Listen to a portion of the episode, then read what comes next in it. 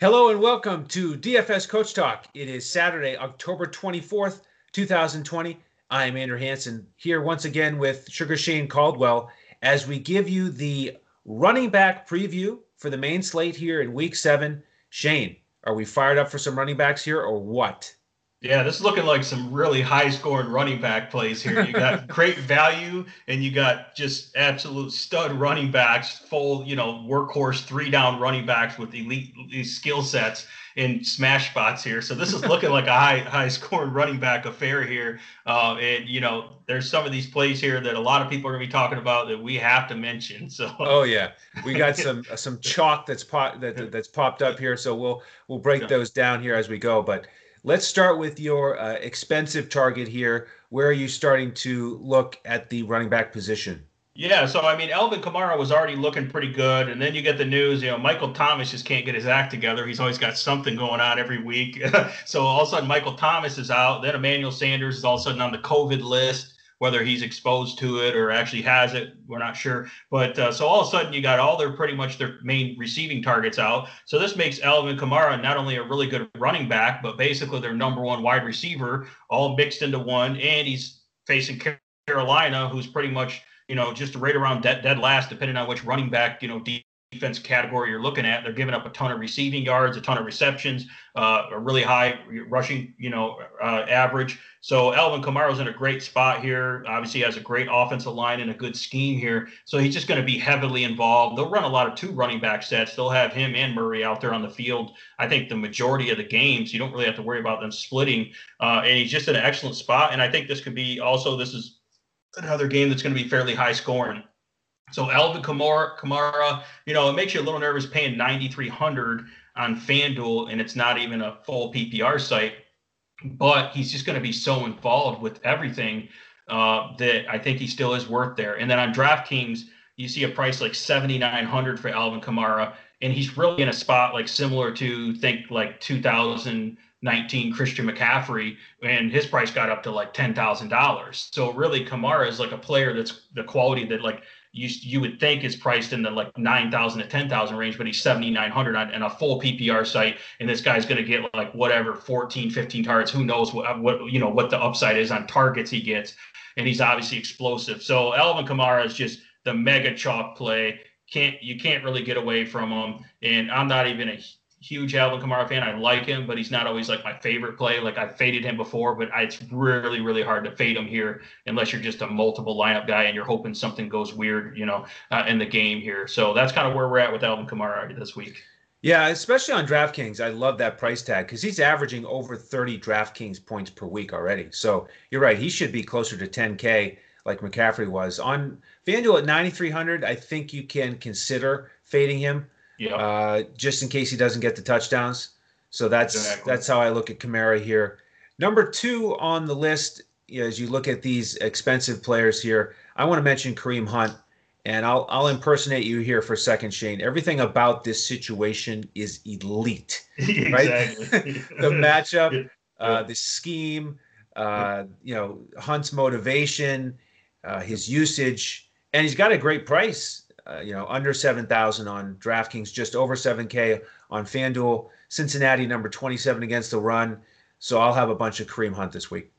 Yeah, and he went up against Indianapolis and Pittsburgh, two of the better defenses the last couple weeks. So it looks like he's not doing much. And there were some weird blowout situations and some weird situations that happened in those games that have caused him to not get massive volume. He still got a ton of volume though, but this one he's due for a huge workload and his matchup so much better that you're talking, yeah, a lot of volume and really good production in the passing and running game. He's super explosive. And those tough matchups were able to limit him a little bit last week or the last few weeks here, but I don't think that's going to happen this Sunday for week Absolutely. seven. Uh, anyone else you like in that mid tier on on DraftKings? Yeah, I mean, I think you have to mention Mike Davis because we mentioned uh, we mentioned Christian McCaffrey, and he's basically still in that. I, I keep saying this the last week he's in the Christian McCaffrey role. Uh, now he's facing some tougher matchups. Chicago definitely limited him last week. Chicago played really tough against him. New Orleans is also a really tough defense. But I think Mike Davis will get more involved in the passing game in this one if they get down in that game, um, which they probably will be. And I think especially on DK at 6,600, he's still going to probably catch a ton of passes, and he and and if they get, you know, he still has potential to get a, ru- a rushing touchdown. Even though New Orleans doesn't give up rushing touchdowns very often, he's still just really tough uh, when he gets in that red zone. So I think you have to look at Mike Davis. He's definitely going to be able to rack up those catches again. Uh, and he's a guy to consider, and you're going to get him at lower ownership because these other high high owned guys that we just had mentioned there. Yeah, for me, Mike Davis is DraftKings only this week because of that tough matchup. New Orleans is number six against the run, um, but we saw what Justin Jackson did picking up those catches against New Orleans. They will allow those checkdowns. So playing from behind, he could pile up the receptions. So I like him uh, as a consideration on DraftKings for a GPP. And I throw James Robinson in that same category, a little bit cheaper, going up against the Chargers, who are number nine against the run. And so, really, the only way it's going to work out for him, I think, is on DraftKings, getting a bunch of receptions. And speaking of Mike Davis, we saw him get eight catches for 45 yards against the Chargers. And that's what I think Robinson would need to pay off value. So, both of those guys for me, uh, DraftKings GPP options. But another guy in the in the 6K range on DraftKings I want to mention is Todd Gurley. And I hate to say it, but he's going up against your Detroit Lions. They're mm-hmm. number 29 so far this season against the run. Um, but you know, it it's a, it's just a great matchup on paper. So high total. Uh, I know you probably feel better about that that run defense than most because uh, you follow them so closely. But um, you know, what do you what do you think about that play? I mean, if you watched, I don't, you know, I don't know if anyone actually watched the Lions last week. I know it was against Jacksonville, which is a bad team, but man, their defense was just tough and physical all around the board. I mean, they were just sticking people and just just punishing runners. I mean, they they were really good. Uh, it was an easy matchup against Jacksonville. Uh, Atlanta's not really that elite in terms of run blocking, so I'm not really that worried about it. Now, I think that they have a lot more things to worry about in the passing game, which could cause them to have more two deep safety looks here, which would set up Atlanta for more running here. Where last week Detroit could load the box, they could really just put a ton of pressure on that running game.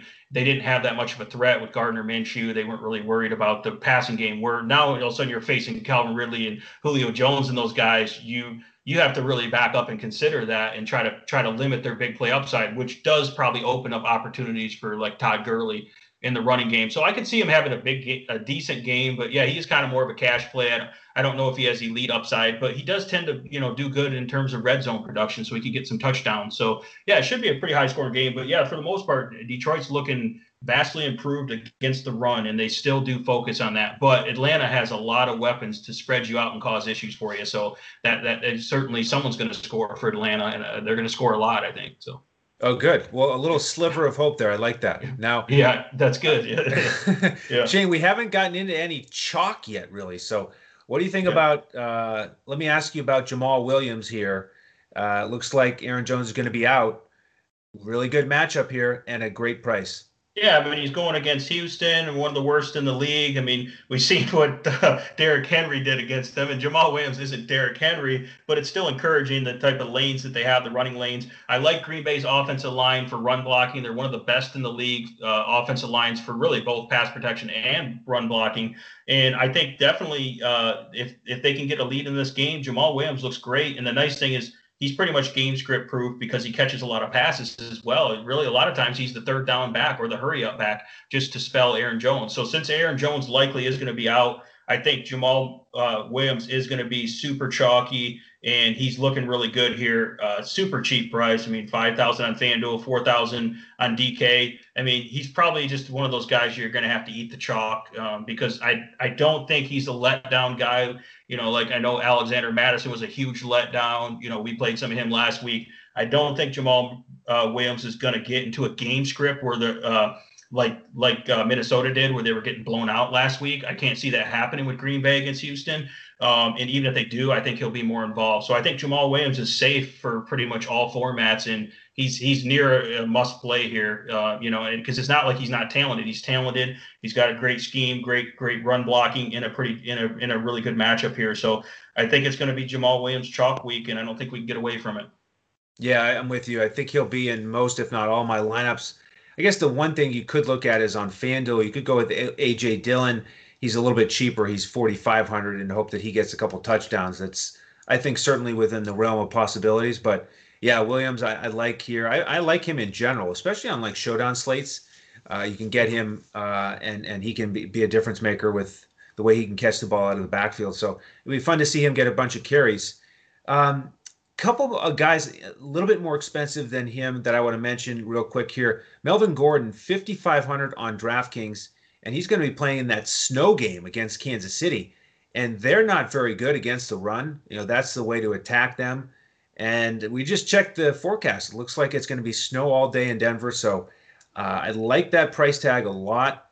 Um, and then uh, Antonio Gibson, just a little bit cheaper on both sites. He's going up against Dallas. They're number 31 against the run. Uh, so, you know, earlier in the week, I was thinking, you know, maybe it's just not going to work out uh, because of the touches last week. Pretty split, pretty even with McKissic. But the more and more I look at it, I just, I, I really like Gibson here. And, you know, the problem is just there's a lot of guys we like here. So it, it, it is going to be hard to narrow it down. But, um, you know, after that group, uh, going back to some of these cheaper options, anyone else you like? Yeah, I mean, obviously the news popped up with Joe Mixon being out with a foot injury. He gets a ton of volume there. So Giovani Bernard's probably not going to be able to do as much damage against Cleveland's pretty decent against the run there, but he's going to get volume specifically in the passing game, you know, over on DraftKings at 4,500 he's you know that's also really good uh, there because I mean he's going to get a ton of targets in the passing game and he's going to get a little bit of rushing production here as well. Uh, so I think Giovani Bernard is definitely in play here. Uh, he's also super cheap. It's crazy to think he was going to be the value guy, and then Jamaal Williams kind of one up one upped him then for the value play, even even cheaper. Um, but yeah, you could you could certainly play both of those guys. I mean, he's really cheap. I don't trust Bernard as much as I trust Williams but I think you can certainly mix him in if you need a cheap guy, especially on DraftKings. And he might be okay on FanDuel as well.